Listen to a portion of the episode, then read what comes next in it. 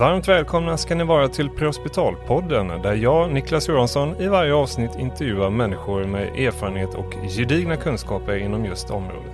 Följ gärna oss i sociala medier och lämna också ett betyg i din poddspelare så att vi kan nå ut till fler intresserade.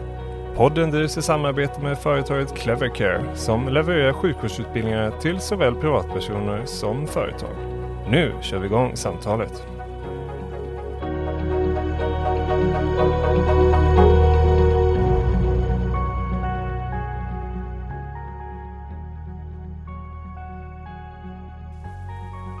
I detta poddavsnittet har jag med mig gästen Daniel Hammarklev som har arbetat med sjukvård utomlands i konfliktområden i bland annat Somalia och eh, Afghanistan. Han ska idag få berätta lite grann kring sina upplevelser, både att vara på plats men också att komma hem. Hej Daniel! Hej Niklas! Kul att ha med dig i podden. Ja, kul att vara här. Eh, jag tänker att vi kan börja med att du ska få berätta lite kring vem du är. Absolut. Eh, yrkesmässigt då. Absolut. Eh, yes. Um, jag började läsa eh, sköterska någonstans 99-2000. Det var ett skifte där mellan Stockholm och Göteborg som ja, fick starta upp två gånger. Um, men i vart fall, när jag kom igång där så, så jobbade jag parallellt som undersköterska på centraloperation, Sahlgrenska också. Uh, och därifrån så har det gått till eh, ambulanssjukskötare, narkos, sjukskötare och sen sedermera någonstans 2010 så gick jag in i försvaret i Nordic Battle Group eh, och blev eh, narkosskötare på kirurgitropp, hette det. Eh, två platser och fyra givarplatser och så en liten traumamottagning. Och sen så gjorde jag någon livavlösning i Afghanistan Eh, var på jag sökte till KI Komp och eh, gick in i deras FRT och gjorde en mission i Afghanistan eh, på OMLT. Efter det vart det Somalia 2013-2014 som medical mentor för Bancroft Global Development.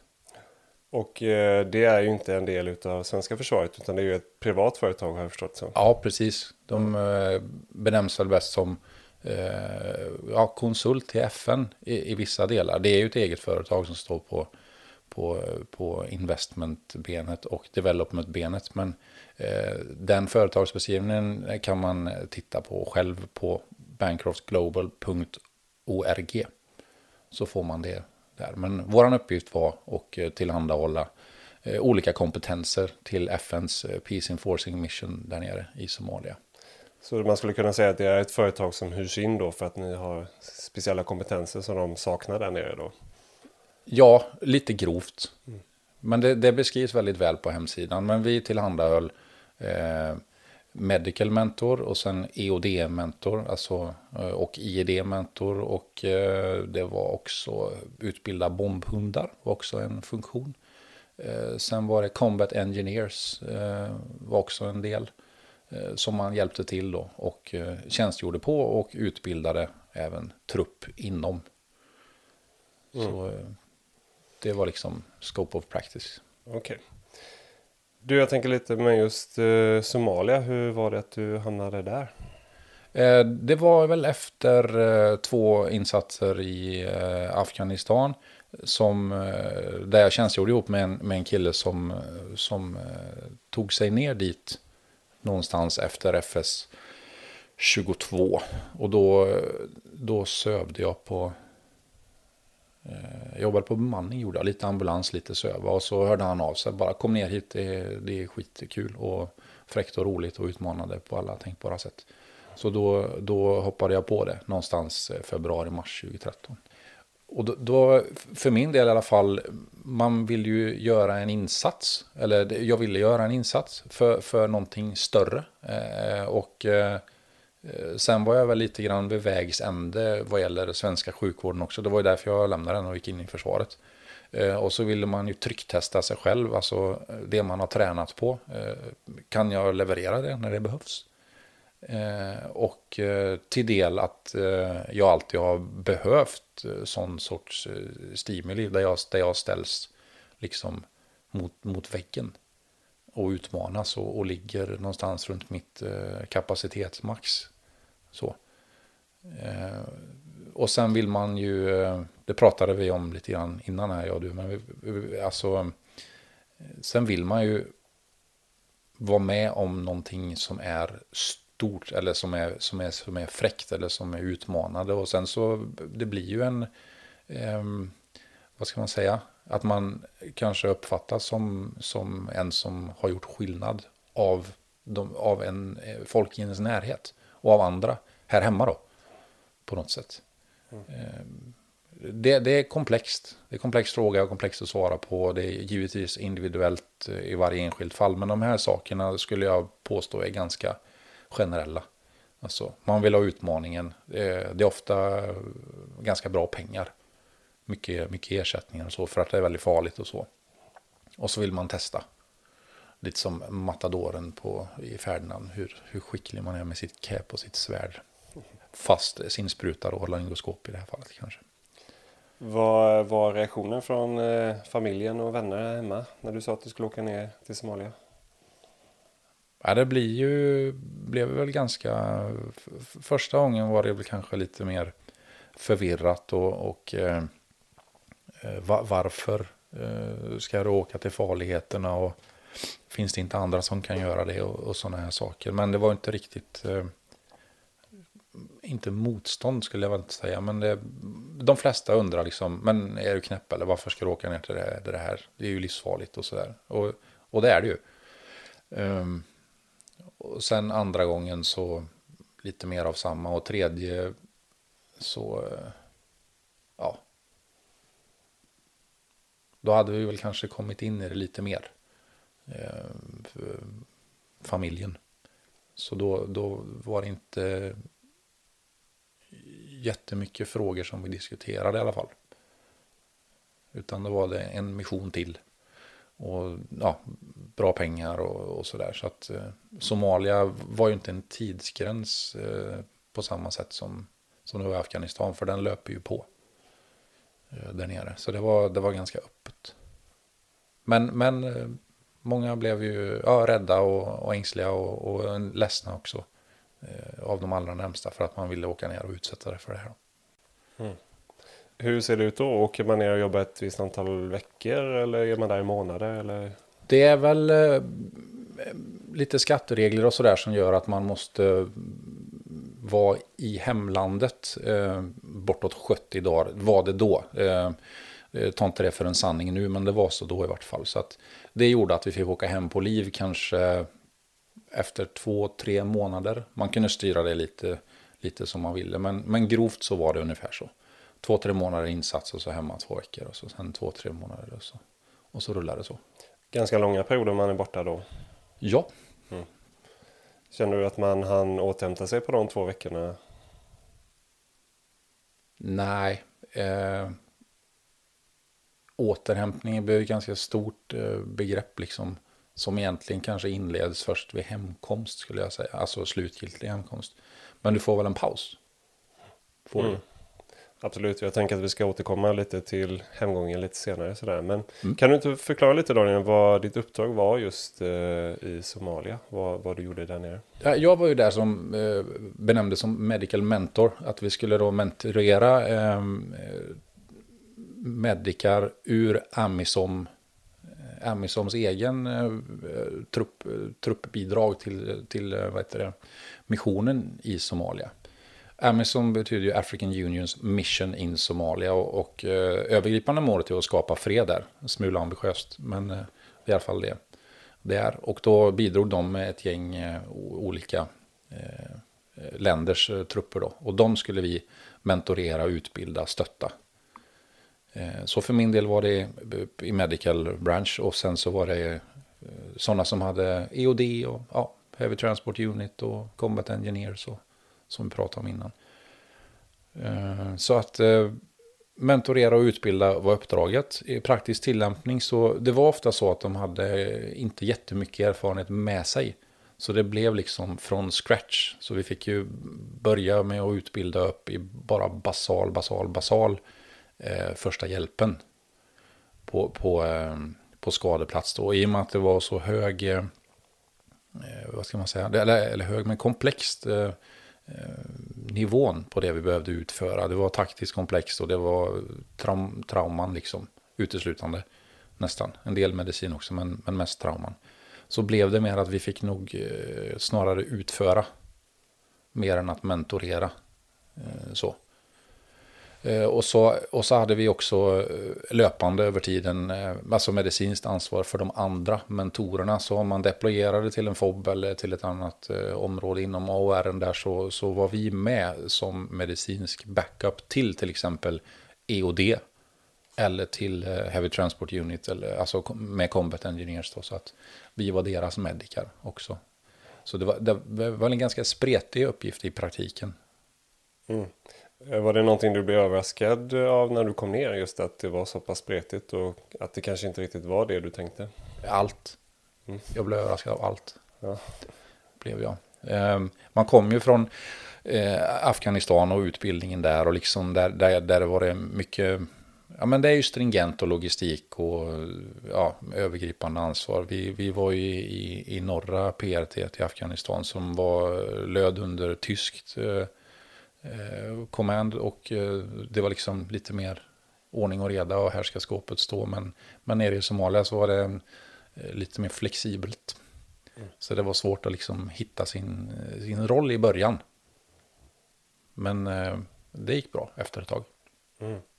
Om man tittar lite på just eh, Somalia och konflikten som är där. Den, eh, när man läser på lite grann så inser man att den är otroligt komplex. Eh, kan du berätta lite grann om bakgrundshistorien i Somalia, hur det har sett ut sista åren där? Ja, det kan jag göra, men eh, jag gör inga anspråk på att det är en absolut sanning. Men, men grovt så, så eh, var ju en diktator som hette Siad Barre som, som regerade landet ganska hårt, eller, eller väldigt hårt, eh, fram, ja, från 60-talet någonstans till, till slutet av 80, början på 90. Och, och sen eh, föll han drog i exil och, och, avled senare där. Så i samband, säg runt 90-talet, så, så liksom störtdök det ner i, i inbördeskrig och, och, och klankonflikter och eh, så har det hållit på så eh, sen dess. Innan det så har ju Somalia levt med sitt klansamhälle sedan urminnes tider. Och det lyckades ju aldrig liksom slås omkull heller av Siad Barre, som, eh, kanske tillfälligt, men, men inte liksom med någon större eh, djup så. Så att det ligger ju kvar.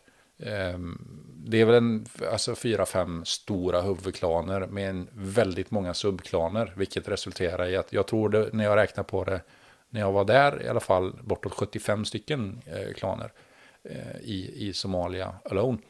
Och ehm, det är ju ganska mycket. Man behöver ju förstå lite vad en klan är. Och det finns det, det, finns det mycket bra skrivet om. Men grovt så är ju det, det, en klan är ju för individen vad staten är för oss. De tillhandahåller liksom ekonomiskt stöd och eh, juridisk, eh, juridiska processer och, och liksom eh, skydd och, och, och sådär. Så att eh, klanen är mer än ett släktskap. Vi hade ju ätter för till exempel folkungaätten och sådär. Så vi, vi har ju haft det här upplägget. Ehm, för länge sedan. Men, men vi har ju haft 500 år på oss att integrera det här och, och, få igång ett utbildningssystem och bli en stat som, som jobbar med demokrati. Därför att vi har resurser eh, och folk mår ganska bra och så vidare. Och är utbildade och kan förvalta en demokrati. Du kan inte bara eh, skohorna in eh, demokratin som koncept när, in, när inget av det andra finns. Om du inte har ett utbildningsväsende och så till exempel. Det försöks ju här, det försöks i Afghanistan och det försöks i Irak. Och det är ingenstans går det ju bra. Och det beror ju på att förutsättningarna inte finns där. Så klanismen är ett stort problem eh, där nere. Men det får man förstå varför det är där också. Och att det kommer ta lång tid. Så, så det är liksom en stor orsak till att det ser ut som det gör. Somalia som så, alltså Somaliland, Puntland och sen South Central eh, kan väl, alltså det, det, är väl lite mer ett geografiskt område än ett riktigt land.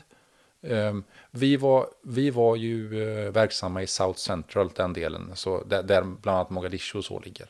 Eh, och det är där det är riktigt eh, dåligt, liksom. Där, där eh, insurgentgruppen Al-Shabaab har, har huvuddelen av kontrollen i de rurala eh, områdena.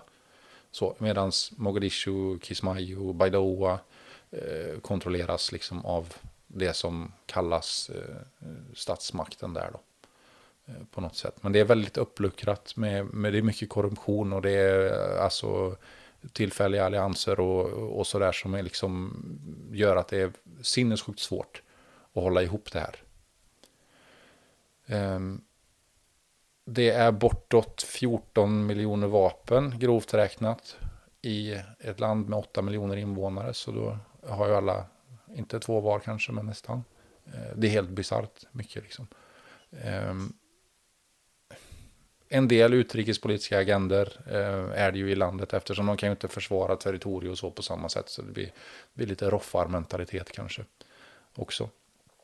Ehm, det, det, är flest civila som skadas som, som det oftast är i inbördeskrig. De får ju illa, de har ju inget skydd och ingen träning och inga vapen. Eller nu sa jag precis att de hade vapen då, men ja. Eh, så det, det, det är lite, ja det, det är väldigt eh, synd om dem. Och, och, nästan hälften av dem är barn som får riktigt illa. Liksom. Där. Så det, det är väldigt, väldigt eh, utsatt, tragiskt. Alltihop. Och, och i detta så har har eh, ju eh, African Union eh, en mission som, som kallas AMISOM, som är African Unions Mission in Somalia, som är en FN-stöttad Peace Enforcing-mission. Alltså peace enforcing är ju hyfsat extremt för att vara i FN-sammanhang. Liksom, att du, du har valt sida och du, du ska liksom, här ska det bli fred. Det är det som är målet. Eh, så den har eh, löpt sedan ish 27. Och hade i alla fall 20 000 plus man i, i området när jag var där. Men eh, nu, nu vet jag inte. Mm. Tycker du att man ser någon ljusning i, i landet eller är det fortfarande så pass oroligt som det har varit som tidigare? Eh, viss ljusning. Men, men inte jättemycket. Det är ju ett Sisyfos-arbete det här och liksom eh, upprätta någon form av demokrati och sekulär stat och sådär. Mm. Det, det, kommer ta en jättelång tid, men det, det går långsamt. Mm. Man måste komma ihåg att de kanske har hållit på med det här sedan, ja, säg, säg 90 då, 90-talet. Medan vi har gjort det sedan Gustav Vasa. Så det är givet att vi har kommit längre liksom. Vi hade ju också klanproblematik fast det var ettor förr. Mm. Eh, så att eh, Eh, rakt svar på frågan, inte jättemycket tycker jag inte har hänt. Men man ser vissa steg. Mm. Jag tänker, hur, hur var det första gången du kom ner dit? Vad, vad var din känsla som du möttes av först? Var det att, det, ja herregud vad gör jag här? Eller kändes det ändå som att du kände dig trygg eh, på platsen? Ja, med bakgrund i, i liksom eh, insatsen i Afghanistan så var jag väl trygg i liksom med min roll och kände mig taktiskt fähig och sådär. Så man kände sig inte lika eh, luftlandsatt som första gången jag kom till Afghanistan. Det gjorde jag inte. Men det var ju svårare att få liksom, eh, greppa vart passar jag in och hur ska vi liksom, eh, göra det här och så. För de kamperna vi bodde på i Afghanistan var ju för, för svenskarna. Medan den stora eh, kampen, eh, alltså Mogadishu International Airport, där vi, där vi deployerade ifrån, är ju jättestor och väldigt komplex och inhyser alla de eh, eh länderna som ingår i, i AMISOM. Som då var Uganda och Kenya, eh, Sierra Leone var med, eh, Nigeria till del. Eh, Somalierna själva bodde inte inne på MIA. Eh, Etiopier, men de var, inte, de var heller inte på i Mogadishu så mycket. Då och då. Eh, och sen var det jättemycket eh, NGOs, alltså sådana här eh, ja, organisationer som var där liksom med ja, understödsarbetare och superkomplex kamp. Mm. Så det var lite mycket att, att, sätta sig in i i början. Men eh, jag var bara där i typ två dagar och sen hamnade jag på en fob i Kismayo. Där jag var i, i några månader. Så att eh, jag fick lära mig MIA eller Mogadishu lite senare. Okej. Okay. Vad, vad var din uppgift på den här fobben? Ja, där är det ju, eh, där var det EOD eh, och IED, eh, de eh, mentorerna som, som tränade eh, sina trupper då. Och sen så var det också ehm, hundenheten som tränade bombhundarna. Och så huvuduppgiften där då, medic åt dessa. Alltså jag var där för att se till så att de liksom skulle klara sig om det hände någonting. Ehm, men det, vi var inte ute väldigt mycket med Odén där då för, på grund av det taktiska läget och sådär. Så att vi, ja, det blev att eh, jag hängde ganska mycket med kenyanerna som, som var eh, huvudtruppbidraget på, på FOB Kismayo. Och så eh, hjälpte jag dem med, med det de gjorde ganska mycket. Utöver mitt eget uppdrag då. Ska vi ta och förklara lite snabbt vad en FOB är för någonting för de som inte vet vad det är för något? Ja, Forward Operating Base eh, är det. Så att, eh, och, och, det är ett ganska brett begrepp vad det kan innefatta. Liksom. Det kan ju vara ett tältläger och det kan vara ett, ett, liksom, ett läger där du upprättat eh, ganska bra ballistiskt skydd i form av något som heter HESCO. Som är ja, en, en, en gånger en gånger en meters kub som man fyller med sand och så bygger man väggar med sådana. Mm. Så det är brett spann. Eh, vilka typer av skador såg du där nere? Eh, skott och spräng, eh, absoluta eh, huvud, huvuddelen. Men också väldigt mycket, jag höll på att säga vanligt trauma, men eh, trafikolyckor om man får eh, alltså civila till det lite eh, är ju ganska vanligt. Man, det är ju inte jättebra vägar överallt så det, det är hyfsat vanligt att man kör av och välter och smäller kan det också vara att man krockar och liksom eh, sådana saker. Och, och klämskador och sånt där också som, som vi ser en del av. Eh, eller ganska mycket. Och sen var det, när vi var ute i alla fall på fobbarna, mycket eh, en del överhettning och eh, stick och bett från, från gift critters. Ja, ormar och skorpioner och sådär. Hade man med sig antidoter då som man kunde ge eller hur såg det ut på de här fobbarna då? Nej, alltså om, om man då tänker antidot varandes serum så fanns det bara på, eh, på i Mogadishu. Mm. Hur behandlar man de här patienterna istället? Ja, vi fick eh, väl bete oss som en vanlig anafylaxi. Liksom att eh, ja, beta, pred och adrenalin. Och så någon, eh, någon antihistamin. Mm. Och så behandla om det uppstod någon chock. Då. Var det ofta som ni stötte på just eh, chockar i samband med, med eh, stick och bett? Nej, jag tycker inte det. Jag tycker inte det var eh, jättemycket av den varan. Utan eh, smärta mycket. Vi fick ju, som vi lärde oss av, av lokalbefolkningen, på så men de, de, alltså afrikanerna som har det här som med sig i sin vardag.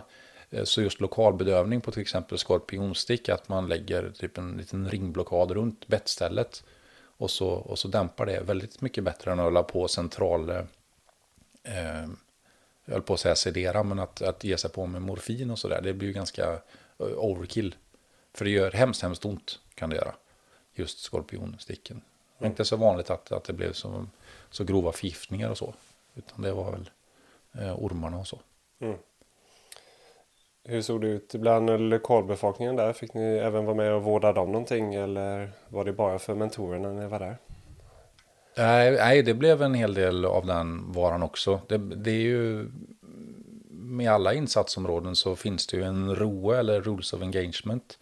Alltså det handlar ju kanske mer om striden då, men vi har ju motsvarande medical sån, alltså eh, application eller vad man ska säga, att vi liksom, vilka ska vi vårda? Vad är vårt uppdrag? Och där, då är det ju i typfallet att, att eh, civila eh, ute i Air of Operations då, eh, de ska ju inte vi ta hand om. Det är inte vår uppgift, det är inte liksom därför vi är där. Eh, som, ja, som kanske MSF eller, eller eh, ICRC, Röda Korset, kan ha en sån uppgift. Men vi är ofta till för den taktiska personalen och så. Som, så som det kunde se ut i Afghanistan till exempel och även i Somalia. Att om det är så att vi del, eller deltar, men om vi är med i en olycka där civila drabbas, då ska vi ta hand om dem. Men om det är civila som har drabbats och vi liksom inte har med det att göra, då, då ska vi inte ta hand om dem. Det blir mycket krångel med försäkringsärenden och, och det ena med det tredje. Där. Så det, det, finns ganska mycket och hyfsat väl underbyggt eh, underbyggda orsaker till att man inte ska göra det. Så det är, det är ju bakgrunden då till att vi inte gör det. Eh, så. Men sen blir det ju en praktisk tillämpning väldigt, väldigt många konstiga och svåra och jobbiga situationer där man liksom ska eh, gallra ute på plats. Vem är civil, vem är inte? Och, och liksom eh, må, många i, i alla fall som Somali i National Army och så eh, kunde ju ha civila kläder och så också. Så det, det, det, var, det kunde vara extremt rörigt på plats för att uttrycka det milt. Vilka man skulle ta hand om och inte och sådär. Kom du någon gång i kontakt med den somaliska vanliga sjukvården? Vilken standard det var på den? Inte jättemycket. Den är ju, eller var då, extremt låg och det är den väl fortfarande. Ehm, man kunde ju, hade de pengar, eh, alltså somalierna och dess eh, familj eller klan etc. så kunde de ju flygas ut då. Ehm, men, men eh, det var liksom inget som vi ansvarade för. Jag vet bara att det kunde praktiseras. Mm. Till, till, andra ställen. Mm. Kanske Nairobi eller så. Där det fanns högre medicinsk kompetens då. Eller, eller fäig sjukvård. För det, det fanns det ju inte i Somalia. Med annat än det vi hade. Så jag skulle nog säga att den högsta medicinska kompetensen fanns ju in, innesluten på huvudkampen i Mogadishu. Eh, som jag förstår det så var det ganska mycket som hände när du var nere under de här perioderna. Eh, blev du själv överraskad över hur mycket trauma du fick vara med om? Ja, det blev jag initialt. Det var ganska, eller man blev lite överväldigad av liksom, eh, hur, hur mycket som hände hela tiden. Och, också hur mycket det faktiskt krigades då. Eller, för det, det blir ju ett resultat av, av detta, att det, att det vållar skador. Så det, det var väl överväldigande i början. Men sen efter ett tag så, så vande man sig liksom. Men det var verkligen supermycket. Det var inte många dagar som gick utan att du såg eller tog hand om skadade. Och då var det ju skottskador och eh, splitterskador framförallt som... Ja, Ja, det är ju någonting vi inte är vana vid här hemma. Det är ju någonting som sker ganska, eller, ganska sällan ändå. Vi var inte vana vid det. Nej. Nej, exakt. Ja, det har ju skett en, en ökning här sista tiden, absolut. Jopp. Eh, än så länge dock inte lika mycket som Somalia. Som Nej, det får vi väl hoppas. Det är ju ingen målbild. Nej, verkligen inte. Eh, jag, jag, jag, förstår att det är svårt att kanske nämna specifika händelser och sådär. Men är det någonting speciellt som du, någon händelse som du kommer ihåg där nerifrån? Eh, som, eh, där det var kanske något större skadeutfall eller sådär? Det var det ju över tiden. Mycket skadeutfall. Det som jag tycker var mest typiskt det var ju att lära sig att jobba med flera skadade åt gången. Så. Sen var det väldigt mycket skottskador, väldigt mycket spräng och, och så. Men det som var riktigt utmanande var när du fick flera eh, på en gång som var vårdkrävande. För, för ganska många var skadade och så hade det liksom eh, stabiliserat sig och de behövde kanske mer en transport än, än, en, än en prehospital intervention. Och så eh, så att när det, var, när det var många skadade så blev man liksom verkligen trycktestad. Eh, och eh, den, den, första gången det hände, då, när vi var ute och eh, upprättade FOB någonstans, som jag inte riktigt kommer ihåg nu, men jag kommer ihåg händelsen. Så, så var det en Casper som rullade, som körde av vägen. Och det, det renderade nio stycken skadade. Så det, detta det är någon typ av fordon då, eller? Ja, precis. Mm det närmsta jag kan komma liksom i, i svenska försvaret för de som har de referenserna det är väl eh, kanske patrierna. Eh, så, men den här är lite mer slim och så. Men det är bara att kolla på, på Caspir på, på nätet så ser man. Det.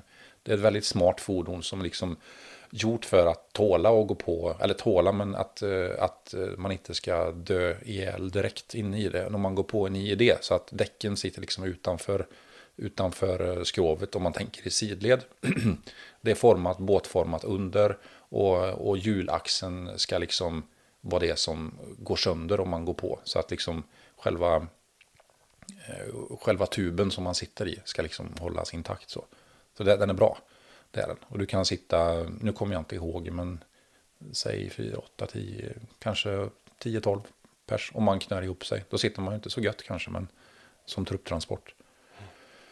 Ehm, så den eh, rullade av och eh, då fick vi nio stycken skadade. Då var jag inte exakt på plats utan jag var några hundra meter längre bort så vi fick ju inropat det på radion så fick vi ju köra dit då. Men det var ju ute i, i AOR, alltså vi var inte på fobben så att det var ju egentligen fientligt territorium. Så det var lite halvhårigt där liksom när man skulle eh, Eh, försöka att gå runt och inventera hur många skadade det var. För att det är ju inte så att eh, de ligger käckt uppradade som, som på en CCP. Utan eh, några låg i buskarna, någon var borta vid fordonet, någon, någon låg i ytterligare några andra buskar. Och vissa gick men var skadade och, och sådär. Så att det var eh, extremt rörigt. Men det, det renderade i eh, ett antal eh, eh, skador som alla är liksom ambulanskrävande om man skulle ha svenska mått mätt så. Eh, jag sa totalt nio, men vi hade väl fyra av dem som var skallar, två ryggar, eh, en radius har jag skrivit här. Och sen eh, någon buk eller revbensfrakt, det går inte att säga riktigt där och då. Och sen hade jag ett luftvägstrauma som jag höll på mycket med. Som har fått en smäll mot larynx och, och liksom började svullna igen. Så där fick jag lägga huvud, huvuddelen av, av liksom insatsen när vi var ute i busken. Så där visste jag inte riktigt hur jag skulle bete mig. Men det var en av de få gångerna som jag plockade fram eh, alltså nödkonjunktomikittet. Dock så använder jag inte det. För att eh, eh, ja, jag hade åtta andra att se till. Och skulle jag gå ner och göra en, en, en crike här då eller något så kunde jag ju sätta mig i, i en riktigt dålig sits. Jag hade inte överblick över eh, exakt nivå på de andra åtta skadade. Utan det fick jag ju liksom till mig lite grovt av icke sjukvårdsutbildad personal. Jag satt i en buske, några satt i en annan och sen ett, ett tredje kluster var borta vid en, vid en, eh, vid en Casper. Då. Det måste ha varit eh, pulspåslag bara det att man tar fram det kittet och vet att du kanske behöver genomföra ja. den typen av eh, ingrepp. Ja, det var det. Men jag, jag fegade ur där och tog, eh, jag vad heter det, eh, tryckte ner honom på ganska mycket ketalar och så körde någon försiktigt, inte en full laryngoskopi då, men jag öppnade och tittade och, och han försvarade ändå luftväg när man kom ner lite grann. Det var lite svullet. Så jag, jag, jag lät, lät det faktiskt bero. Mm. Eh, men det, det, gick bra. Men det, det, var, det var nervöst under den tiden. För dessa nio skulle vi ju ha in då i, i ett eller kanske två fordon som är då kassevack. Det är ju alltså inte medevackfordon som är liksom eh, taskade för det här med, med bårar och liksom, du vet, övervakningsutrustning och så. Utan man fick liksom, man fick stapla folk eh, lite grann på varandra och sitta i knät och sådär. Och så. då, ja, alla utom radiusen var väl egentligen bårfall, mm. skulle jag säga. Eh, men eh, man får liksom eh, ja, improvisera och göra det bästa utav det. Ledstjärnan kanske kommer att bli och lyckas med det minst dåliga istället. På de här, på de här sakerna. Och det är ju en, en lång resa att göra mentalt när man kommer från liksom svenska försvaret där det ska vara, det är hög, ska vara hög nivå på varje omhändertagande, utrustningstungt och det är mycket liksom resurs som läggs på var och en. Medan här kanske ja, nästan ingenting. Eh, huvuduppgiften eller huvud, ja, som vi utförde eh, blir transport. Då. Och så får man ta det som är liksom mest, mest, mest akut. Men, men dessa eh, nio i alla fall fick vi då in i, eh, i en, eller nej, två fordon. Och rulla bort till en, en FOB som låg 45 minuter bort dit vi hade ropat in helikoptrarna då. Som kom, kom dit och ja, vi kom ju före helikoptrarna och försökte upprätta en, en, en CCP. Men det blir ganska rörigt där. För att, eh, för att lyckas med någon form av alltså, CCP eller så, så är det, det är viktigt att eh, begränsa av ytan så att folk inte kan springa in och ut. Och det här var bara en öppen eh, asfaltsplan. Mm. Behöver jag ta vad CCP är? Eller jag tror det, jag tror att det är bra ja. för de som inte har jättemycket. Det är Casualty Collection Point och det är väl eh, en engelsk term för uppsamlingsplats för skadade. Eh, egentligen. Men, men det går snabbare att säga. Och, och alla använder det. Internationell kontext liksom. Ja, precis. Ja. Jag, jag, tänker lite, du har ju väldigt mycket erfarenhet med dig från försvaret innan du åkte ner. Du har övat jättemycket på det här tänker jag och har varit i Afghanistan. Mm. Eh, du sätts sedan i en, en skarp situation. Hur var känslan där? Känner du att ja, men det här har ändå koll på? Eller känns det som att ja, det här fuckar du ändå?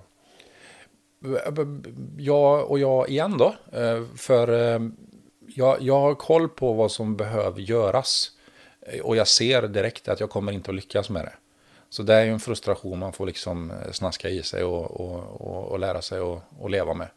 Ehm, men, men i och med att man har en mål, ett målvärde eller ett mål att gå mot. Jag vill att det ska bli så mycket som möjligt så här. Eller så bra som möjligt. Så kan jag ju driva det emot eh, det, vad ska man säga, det, det eh, stället eller det, det liksom stadiet av, av omhändertagande som jag ser framför mig.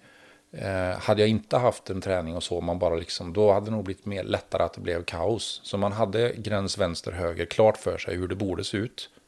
Och när det då inte såg ut så, vilket var över tiden då, men, men ändå, så kunde man ändå driva det hårt mot, mot det.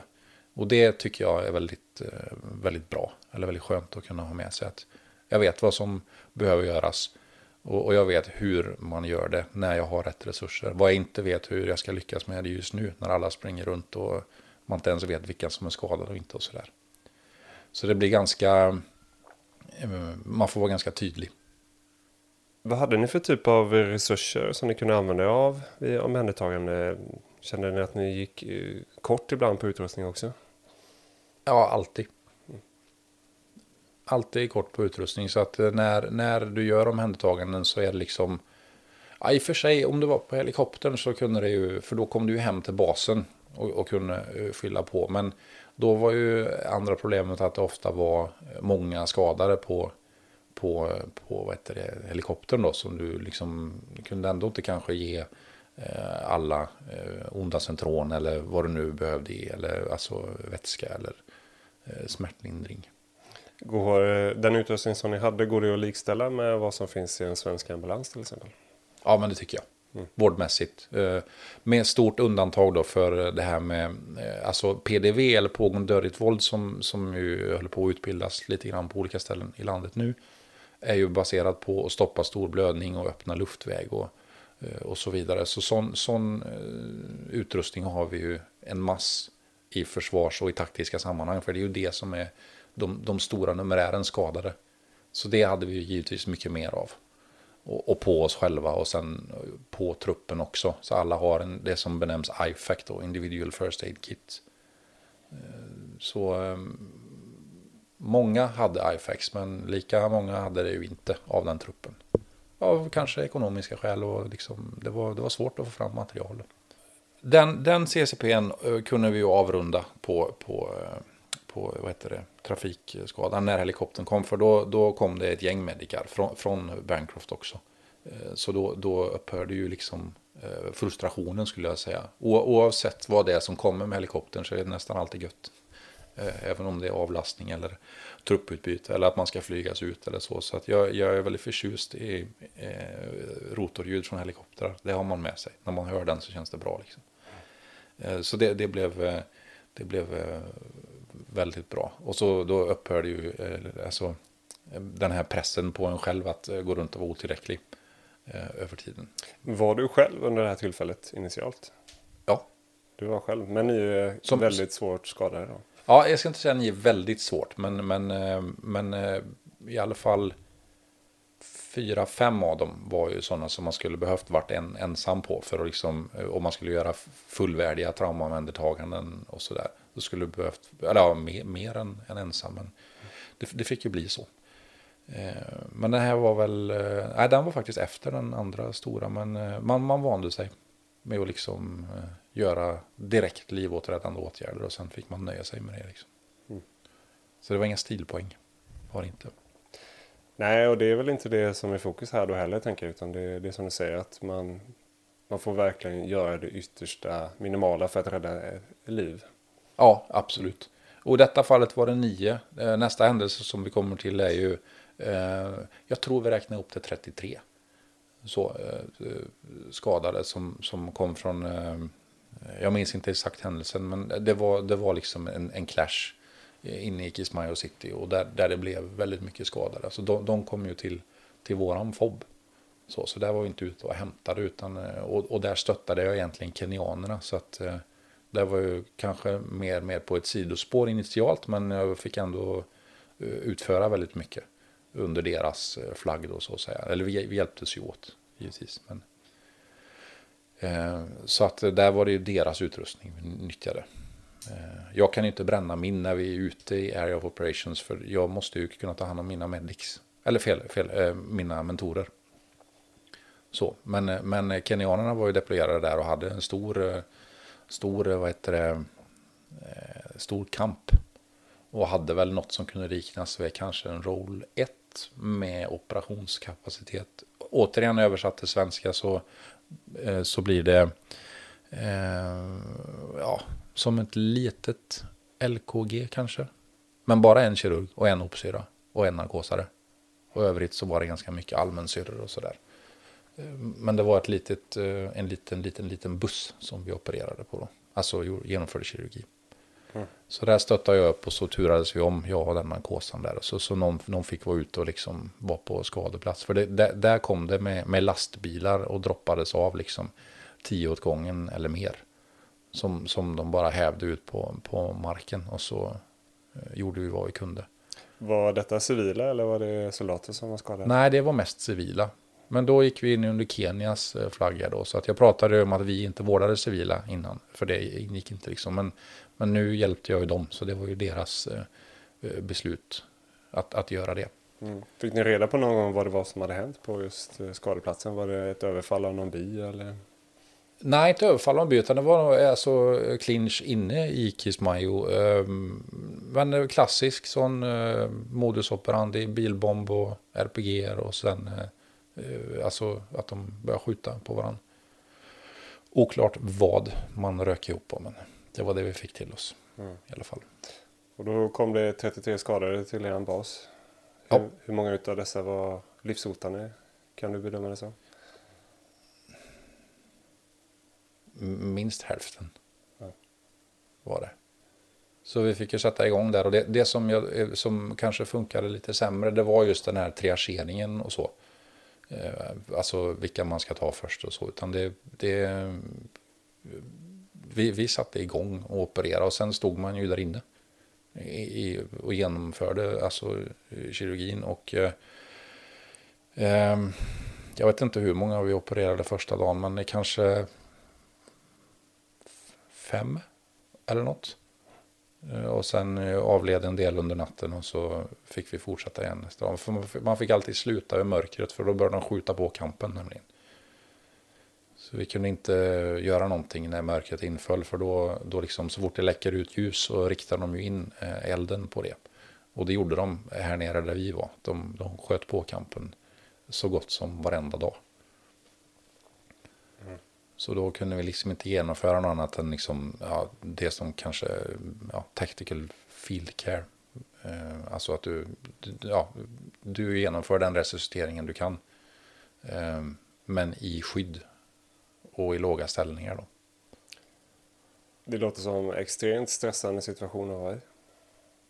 Ja, det är det ju. Visst är det det. Men äh, återigen, om det finns, äh, om man har en äh, en målbild.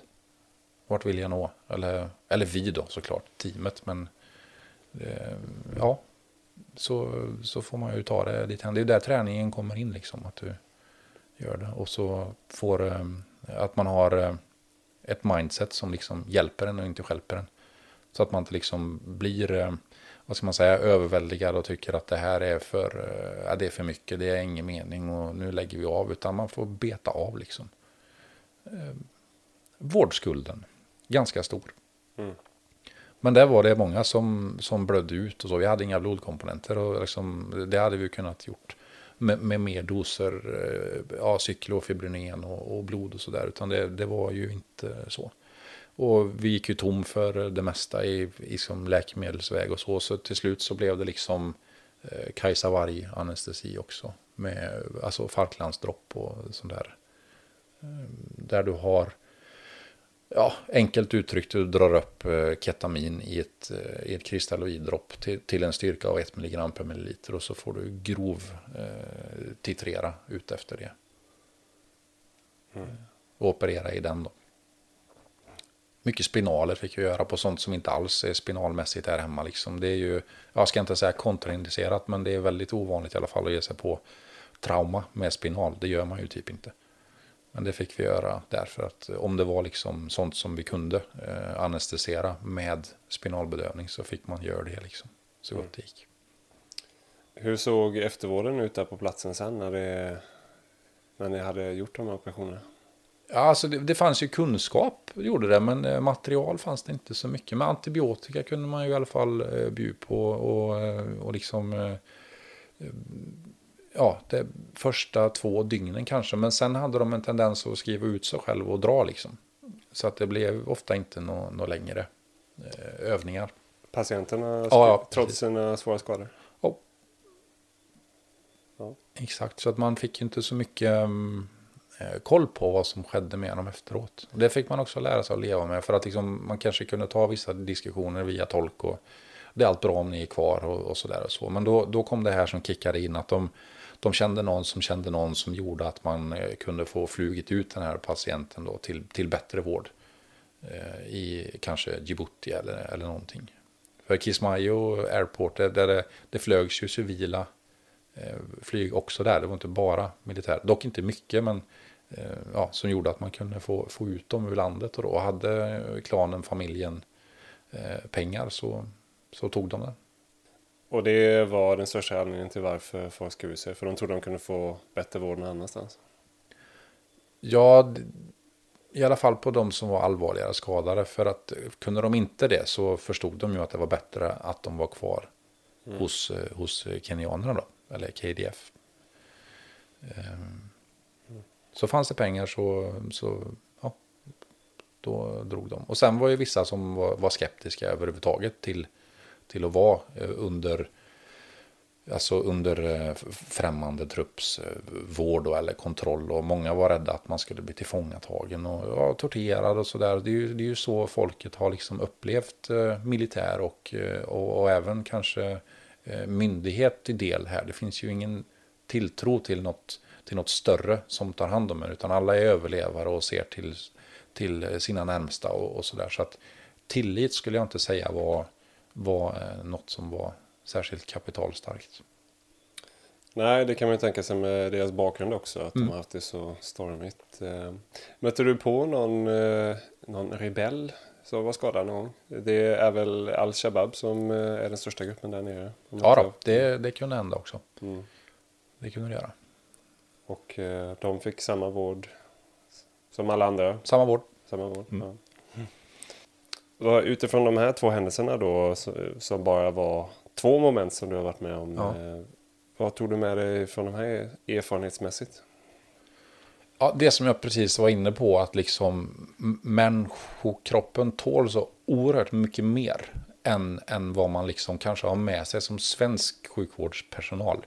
Vi, jag vill ju påstå att vi tänker mycket mer att man liksom, om vi inte gör det som vi kan och utbildade som så går det riktigt, riktigt dåligt för, för en patient. Till exempel, ja, nu var ju mitt fokus mest i prehospital miljö då eh, och lite kirurgi här. Men det, det, gick, eh, det gick bra ändå och det blev inte liksom katastrof efteråt. För det är liksom det som jag kan känna att man kanske har med sig här att det är impending doom om man inte når i mål med allt som står i behandlingslinjerna. Eller eh, om nålen inte var inne när du kom till akuten så är bara, nej, det är den inte. Sätt den du då. Eller du vet, så. Och, och sånt där blev man väldigt, väldigt... eh, man blev accepterande för det här. Det går bra ändå. Jag stod ju fan och handventilerade en, en explorativ laparotomi i fyra timmar med bara en Rubens och inte en milliliter syrgas. För det var slut. Så vad skulle vi göra? Ja. Men han höll över 95, 94-95 ändå. Mm. Just där och då. Och det kanske är anekdotiskt och det kanske liksom då- men den erfarenheten jag drog där, jag kan ju inte beskriva något annat än mina erfarenheter och, och det går ganska mycket bättre med ganska mycket mindre än vad vi har med oss. Mm. Skulle jag säga.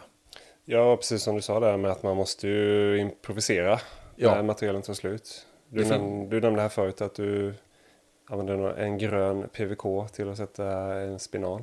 Ja, precis. Jajamän. Och det var ju liksom min första reaktion, bara, är du helt väck eller? Så här bara, no, we're out of spinal needles. Så då, för först så tänkte jag, ska jag sätta PVK i, i rätt i ryggen? Med, med plastslangen tänker du? Eller vad menar du? Nej, nej, ta ut det och kör med mandrängen. Okej. Så det var ganska mycket sådana här, okej, okay, eh, upplevelser. Mm. Hela tiden. Jag skulle säga första tre månaderna som man liksom bara, ja men det här går väl inte. Eller ja, det gjorde det. Eller det här är väl inte eh, okej. Okay. Jo, det fick det vara. Och sen till slut så, så liksom eh, dog eh, den västerländska sjukvården av lite grann och så blev man eh, en liten, en liten mix-up eller så, eller mash-up av, av västerländsk och, och afrikansk och så. Sen ska man inte överge allt man har med sig för att vi har mycket, mycket, mycket, mycket, mycket bra saker. Så, men, men den, den eh, nivån som vi håller det här hemma, det ska jag säga att det är lite överdrivet. Mm.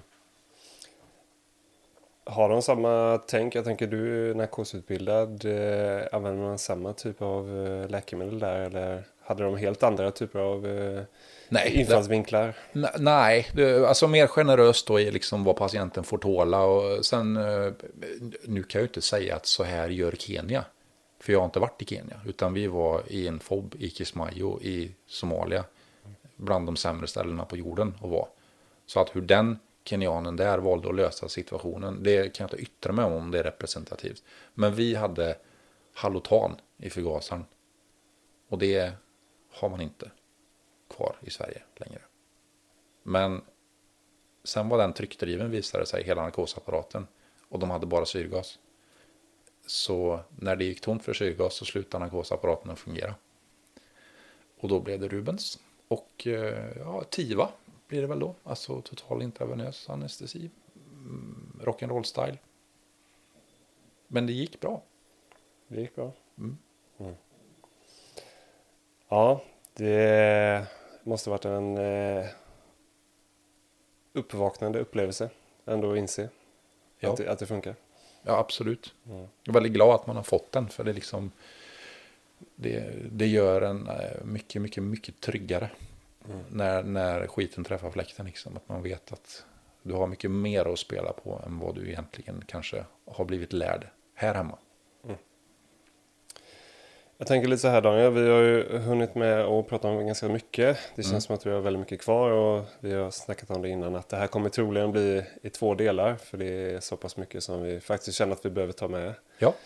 Eh, så jag tänker att vi gör så här att vi kallar detta för del 1 och så återkommer vi nästa gång med lite andra saker också. Absolut, det blir så bra. tack för detta avsnittet. Tack själv, det var bara roligt.